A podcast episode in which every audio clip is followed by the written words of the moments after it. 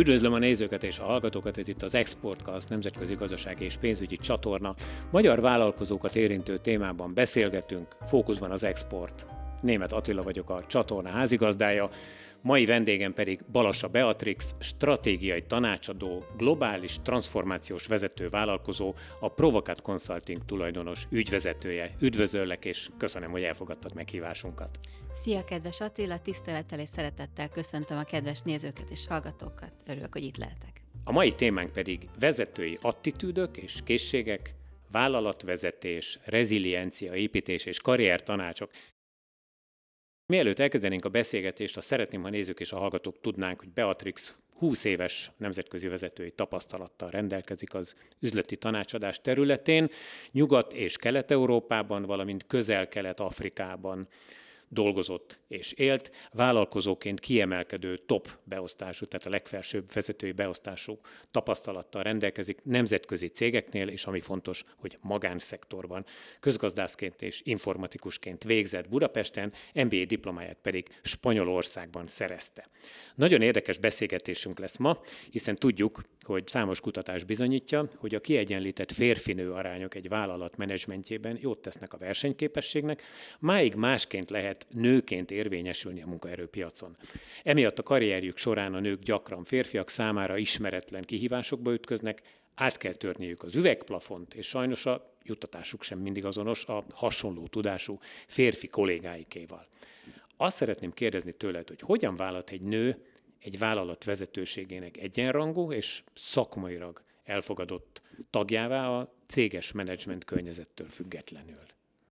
Először is köszönöm a bemutatást, és nagyon fontos témáról beszélgetünk, és ez az első kérdés, ez abszolút igaz, amit elmondtál, a tények bizonyítják, hogy nagyon nagy különbségek vannak a, a mai napig a férfiak és a nők között, különösen vezetői pozícióba. A javadalmazást illetően is, és sokkal nehezebb érvényesülni, előre jutni. Nagyon sok pozitív dolog zajlik az elmúlt években. Szeretnék itt egy-két adatot említeni. 2020 óta minden évben növekedett már a női vezetők aránya, illetve a női vezető jelöltek aránya, hogy ezt mondjuk a pipeline. Tehát ezt úgy kell elképzelni, hogy a felső vezetői, azaz C-level szinten, és a board igazgató tagsági szinten 10 és 8 százalékról most 2023-ra 12 százalékra emelkedett az arány. Tehát ez nagyon-nagyon jó hír. Van még egy pozitív tendencia, hogy junior szakember szinten 35-ről 40 százalékra növelkedett a női szakemberek és hát jövőbeni jelöltek aránya, de ami nagyon nagy gond, a két szint között egy óriási hézag kezd tátongani, és az elmúlt években rosszabbodott a helyzet, különösen a Covid óta. Tehát itt nagyon sok teendők van nekünk nőknek, női vezetőknek, és természetesen nagy szükségünk van a férfi vezetőkre és támogatókra. Ugyanis, ahogy felvezetted, azok a cégek, ahol női vezetők vannak a menedzsmentben, az igazgatóságban, vagy női vezető, akár az első számú vezető, kevés ilyen van nemzetközi szinten, de nő az arány, azok a cégek nem csak, hogy ö, ö, eredményesebbek, hanem mindenféle ö, teljesítménymutató alapján igenis jobbnak bizonyultak. Magyarul érdemes, megéri ezek nagyon jó hírek, hogyha az elmúlt három évben ilyen drasztikus változások voltak pozitív irányba, akkor, ez azt jelenti, hogy a női vezetők fejlődése, illetve az elfogadottsága az, az drasztikusan megnőtt. Melyek azok a szakmai tudás, elemek, készségek vagy tapasztalatok, de igazán mondhatnám azt is, hogy szokások, tehát azért amelyek a nőknél megvannak, illetve amik ahhoz kellenek, hogy felsővezetői pozícióba, akár potenciális jelöltként valaki meg tudjon jelenni. Tehát vannak -e olyan különleges készségek vagy képességek, akár már a, akár a karrier úton, akár a tapasztalatszerzéssel, amit meg lehet szerezni.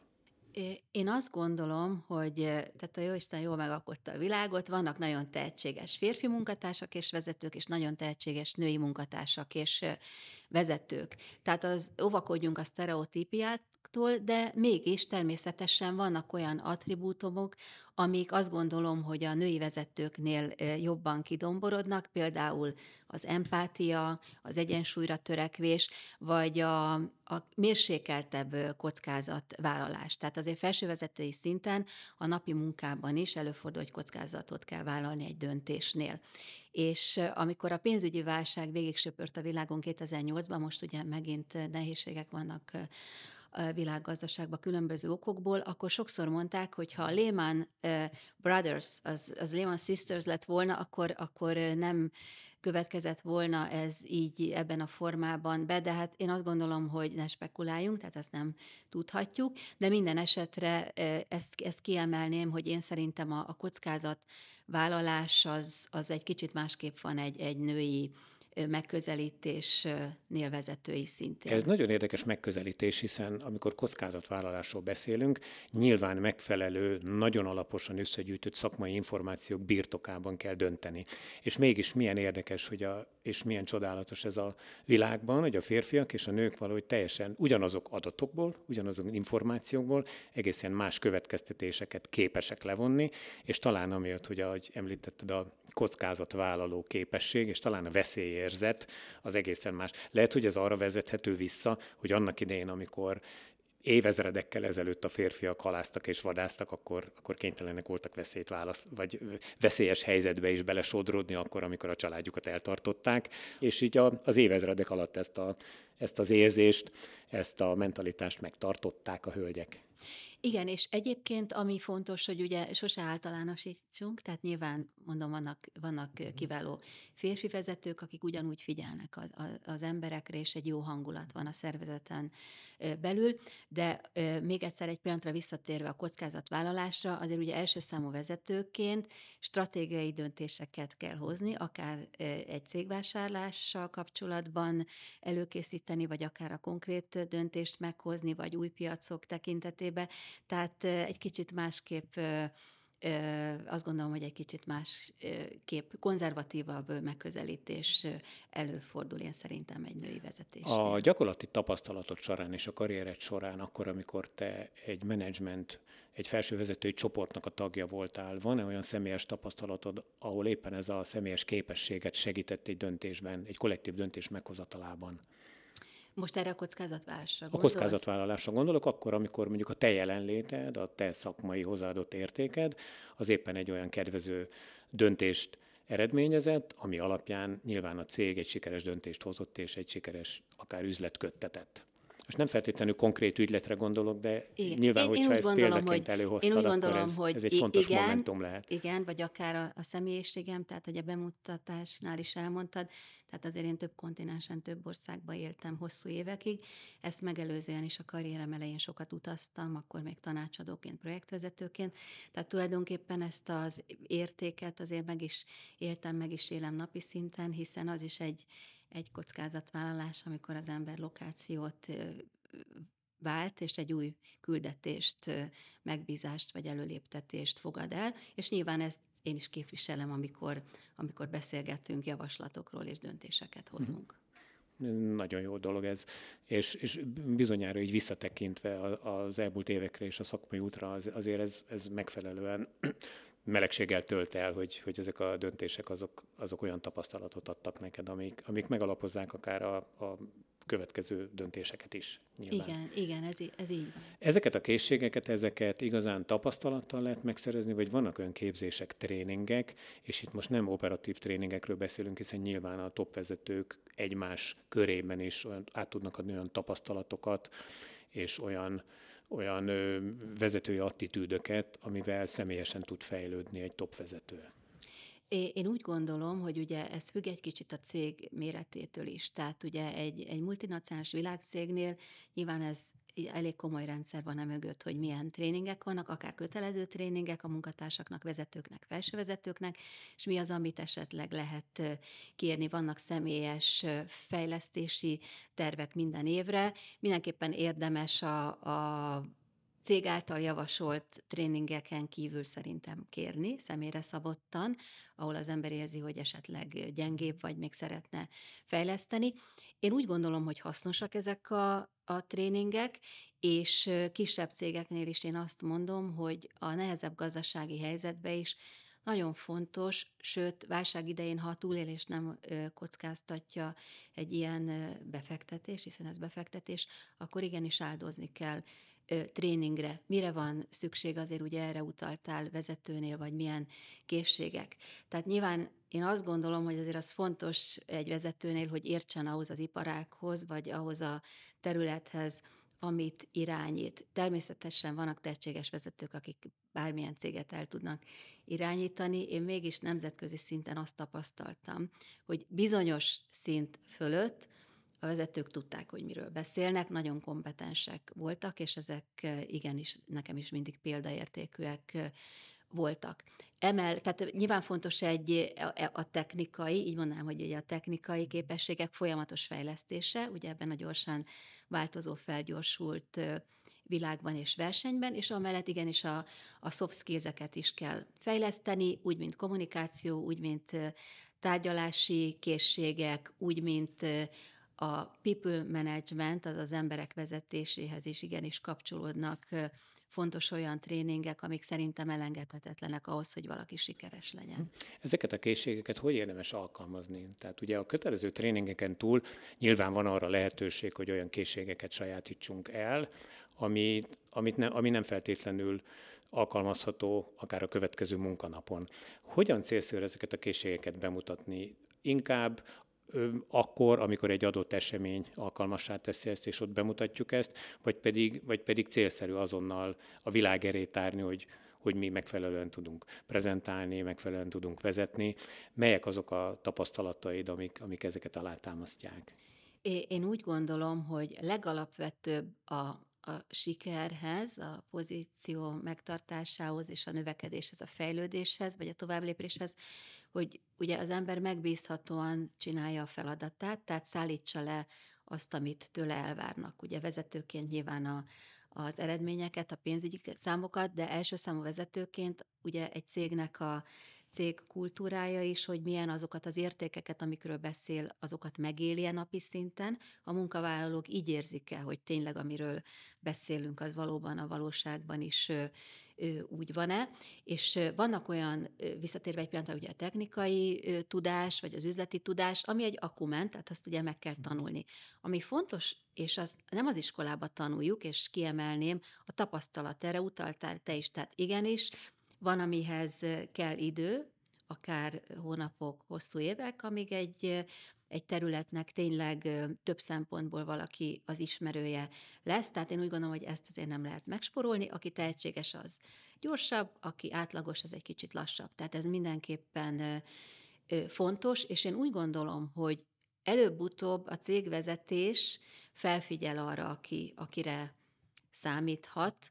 Tehát még ha nem is rögtön jönnek a, az eredmények, vagy a díjak, vagy a, hirtelen, amit az ember el, elvárna, hogy, hogy jutalom, ha így szabad említeni, vagy elő, előreléptetés, de én úgy gondolom, hogy igenis idővel, idővel érdemes bízni a, a rendszerben, az adott cégnél, aki egy jó vezető, arra felfigyelnek, és igenis lesz tovább tovább még. Hát jól értem azt, hogy amikor férfi kollégák, zömében férfi kollégák egy női felsővezetőt választanak maguk közé, Igen. mondjuk egy ilyen, ilyen felsővezetői körbe, akkor akkor leginkább a korábbi tapasztalatot, akár a cégnél egy más vagy, vagy korábbi beosztásban tapasztalt dolgokat vesznek figyelembe, vagy pedig inkább egy adott elképzelésük van, mondjuk, és akkor egy külső vezetőt választanak. De mondjuk olyan hölgyekről beszélünk, akik a cégnél Igen. töltöttek be már más pozíciót Igen. a karrierjük során, és nyilván fölfigyeltek rá, voltak olyan szakmai attitűdjei, készségei, ami alapján a felső vezetők ezt beválasztották. Igen, én szerintem ez jó, hogy most erre rávilágítottál. Tehát van olyan is, ezt talán én is úgy röviden említettem, amikor valaki lehet, hogy más területen vagy más céghez megy. Én úgy gondolom, hogy ott, ott azért hosszú távon nem várhatók sikerek, ha valaki nem annyira tudja, hogy miről beszél. Tehát most lehet, hogy valaki egy-két évig egy más iparágba vezető, de attól még az iparági elvárásoknak nem biztos, hogy meg tud felelni, vagy nem felel meg. Én ezért mondtam, hogy a kompetenciát mindenképpen kiemelném. Így van, tehát aki például egy cégnél már bizonyított, sikeres volt, és az kap lehetőséget. Egyébként van egy olyan különbség, hogy a, a férfi vezetőktől sokkal inkább azt várják el, hogy legyenek meg az eredmények, a női vezetőktől ott az eredményeken kívül jobban számítanak a kiválasztásnál vagy a kinevezésnél arra, hogy igen, akkor egy harmonikusabb környezet lesz, jobb hangulat lesz a cégnél. Ettől függetlenül nagy cégeknél nyilván a férfi vezetői teljesítménymutatók és az úgynevezett scorecardokon mindenkinek rajta van, mindenkit mérnek mindenen teljesen fair módon, de én úgy gondolom, hogy mégis így azért egy, ez azért benne van úgy a, a a, a tudat alattiba és a tudat felettibe is, hogy, hogy azért várunk több mindent szerintem egy, egy női vezetőtől. Igen, ezt jól értem, itt valójában ez nagyon érdekesen említetted ezt, hogy egy férfitől az, az, az adott számok teljesítését, legy, legy, valamilyen mérőszám teljesítését várják el, és, és talán a, az oda vezető útat azt, azt másképpen értékelik, mint egy hölgynél.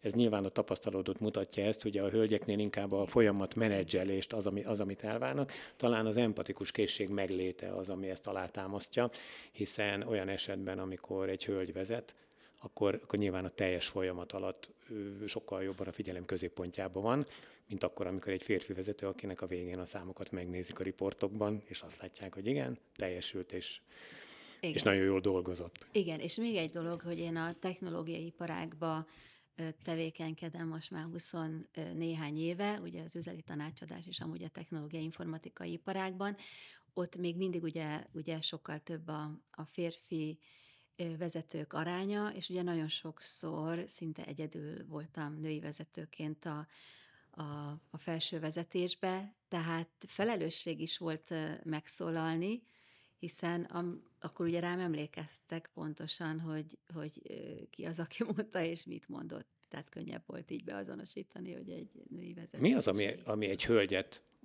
konkrétan téged, arra motivált, hogy egy olyan iparágat választ, ami sokkal nehezebb, mert amikor egy hölgy felső vezetőről beszélünk, akkor a sztereotípia azt mondaná, hogy inkább egy könnyűipari divat szakma, kozmetikai szakma az, ami igazán közelebb áll, hiszen ebben, ebben nyilván gyakrabban találunk női felső vezetőket, akár cégtulajdonosok, akár első számú vezetők vagy menedzsment tagok között.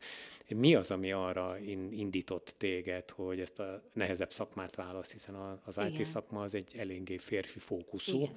akár programozás, akár a, akár a, a szektornak a, a sokkal nagyobb és, és szélesebb körben vett voltát beszéljük. Igen, egyébként a karrierem elején ez duplán volt egy, egy nehéz, nehezített pálya, mert én bankinformatikával kezdtem foglalkozni. Az Tehát ugye a az informatikának világ, az egyik legnehezebb ága. És ugye a pénzügyi világ is egy egy férfi dominált, és az informatika is.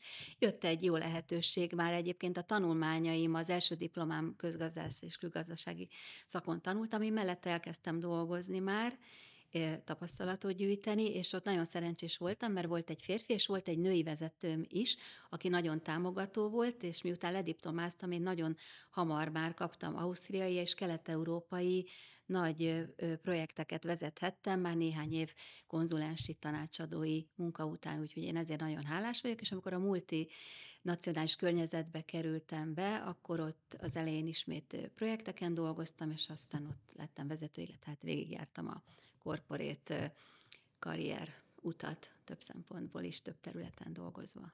Ez egy, ez egy nagyon szép életút, és, és, és látszik, hogy ezek a szakmai tapasztalatok ezek úgy kerültek a birtokodba, hogy lépésről lépésre volt kellő idő arra, hogy ezt megfelelően földolgozd, és nyilván volt lehetőség arra, hogy kibontakozz egy következő állomás előtt. Igen, és egyébként a multicégnél is nagyon hálás vagyok, mert kiváló férfi vezetőim voltak, akik követeltek tőlem folyamatosan, tehát nyilván a, a teljesítményt teljesítményemre figyeltek, és ott a maximumot kellett nyújtanom, hozni az eredményeket, de igenis adtak lehetőséget, tehát támogattak vezetőként, és utána már női vezetőként is támogattak. Tehát ezek a nemzetközi új küldetéseim, feladataim nyilván már egy leszállított sikeres munka után jöttek ezek a lehetőségek és, és előléptetések, és mindig, mindig megkaptam a, a támogatást, úgyhogy én úgy gondolom, hogy nagyon jó, jó tapasztalatom volt a vezetőkkel. Ez nem azt jelenti, hogy egész hetemben csak jó főnököm volt, tehát nekem is volt olyan, amikor amikor ez nem így volt, de a többségében kiváló és jó vezetők voltak, és mindig tanultam mindenkitől, és én mindig azt mondom, a, akiket mentorálok, formálisan vagy informálisan, hogy mindenből lehet tanulni, és mindenből fontos tanulni, és ugye sokat beszélgettünk veletek is már a rezilienciáról, tehát ugye a kudarcok vagy a nehézségek soha ne riasszák el, vagy ne szegék kedvét valakinek, ha tudja bizonyos arról, hogy amit csinál, a, ő mindent megtesz, akkor haladjon tovább az úton, és előbb-utóbb biztos, hogy meg lesz annak a, az eredménye. Tehát nagyon fontos képesség a reziliencia, a tapasztalat, ugye azt össze kell gyűjteni, amire utaltam, és most nagyon szeretném kimondani, még, még többször is fogom, a, a tanulási képesség és a tanulni akarás. Tehát én azt gondolom, hogy ez most abszolút a number van. Tehát mondjuk én mindig is szerettem tanulni, és a kíváncsiság hajtott és hajt, de a, mai világban ahhoz, hogyha valaki sikeres és eredményes akar lenni, akkor igenis tanulni kell. Egy dolog, amit a cég nyújt, egy másik, amit ő kér, de amellett folyamatosan kell tanulni. Tanulni Ez nagyon pedig fontos. úgy lehet, hogy az ember ismerje önmagát, és folyamatosan tudja, hogy mire van szüksége. Igen, és ugye ebbe a volatilis környezetbe nyilván ugye a változásokhoz való alkalmazkodás képessége, úgy, mint reziliencia, de amellett valóban, hogy valaki ölelje át a változást, hogy ez hozhat neki jó. Ha már a változásokról beszélünk, és az ehhez való viszonyulásunkról, az úgynevezett rezilienciáról, ami most nagyon divatos szó és kifejezés lett, azt hiszem nagyon sokszor beszéltünk, és sok helyen hallhattunk már arról, hogy itt valóban a tanulás, az új ismeretek elsajátítása az, ami nagyon fontos lehet. Új ismeretek nélkül nagyon nehéz lehet egy felsővezetői pozícióban megmaradni. Ennek ellenére, hogyha valaki képes alkalmazkodni a változásokhoz, mennyi ideig tud top vezetőként megmaradni, akkor, hogyha ő már ott új kihívásokat nem tud találni, hiszen egy felső vezető elért karrierje csúcsára, azokat az eredményeket, amit elért, azt még lehet finomítani, javítani. Mit tud tenni ilyen esetben egy, egy top női vezető, aki elérte a pályája csúcsát, mennyi ideig tud ott maradni, anélkül, hogy, hogy elkezdené elkezdene kiégni, elkezdeni megunni, és újabb kihívásokat találni. Én úgy gondolom, ez igaz férfi vezetőkre és női vezetőkre is. Van, aki szívesen teszi a dolgát, és lehet, hogy nagyon sokáig, akár nyugdíjig ott marad egy felső vezetői, akár első számú pozícióba. Lehet, hogy őt ez boldoggá teszi, elégedetté teszi, mindenképpen becsülendő. Van, aki ennél többre vágyik, tehát, hogy én említettem, én mindig, vagy másra, inkább így mondanám, hogy másra vágyik, uh-huh. hogy engem mindig hajtott a kíváncsiság. Tehát amikor csináltam valamit, tudtam, hogy lehet, hogy egy vagy más jó, azt már ö, nem szép ilyet mondani, de unni fogom. Tehát akkor, ö, akkor szeretnék egy, egy újabb, ö, újabb kihívást és lehetőséget. Magyarul mi is felelünk saját ö, magunkért. Mit lehet ekkor tenni? Tehát vagy az van, hogyha elmegy egy szintén első számú pozícióba, vagy egy felsővezetői pozícióba egy másik céghez, az azért nem, az nem karrierváltás, tehát akkor maradt egy felső vezető, mondjuk egy másik cégnél, esetleg hasonló iparágba, vagy lehet, hogy másikba, de azért az, az egy ö, hasonló nevezük korporét vagy vállalati karrierútnak. Van, aki azt mondja, hogy ö, ö, visszavonul, és esetleg el kócsként kezd el dolgozni, van pedig, aki azt mondja, hogy akkor ő kipróbálja magát, hogy önállóan mit tud elérni. Én azért döntöttem úgy, hogy saját magam egy kicsit lassítva sok külföld után szeretettel, örömmel hazaköltözöm Magyarországra, a hazámba, és akkor a saját cégemet kezdem el építeni, hogy, és vagy, vagy önállóan dolgozni, az motivált, hogy akkor, amit összegyűjtöttem, tapasztalatot, tudást, azt az alapján, hogy mondjuk én milyen ügyfeleket tudok megszólítani, vagy inkább az a biztos, hogyha engem keresnek a korábbi tapasztalatom, tudás, referenciám alapján, én mit tudok nyújtani az ügyfeleimnek, tanácsadóként, vezetőként. Ez, ez egy nagyon szép és önzetlen dolog, hogy a évek alatt összegyűjtött tapasztalatot, azokat a megszerzett készségeket és képességeket át tudod adni. Mert ugye van, aki ilyenkor könyveket ír, és akkor az összes olyan tudást papírra rögzíti, vagy akár elektronikus formában mások számára olvashatóvá teszi, de itt most, itt most nem igazán olyan receptekről beszélünk, ami mindenki számára kész, tényként elfogadható, hanem inkább arról beszélünk, hogy vannak olyan személyre szabott lehetőségek, amik, amelyhez valóban személy szerint kell találkozni, illetve személy szerint kell kialakítani azokat a képességeket, amit te magad megszereztél.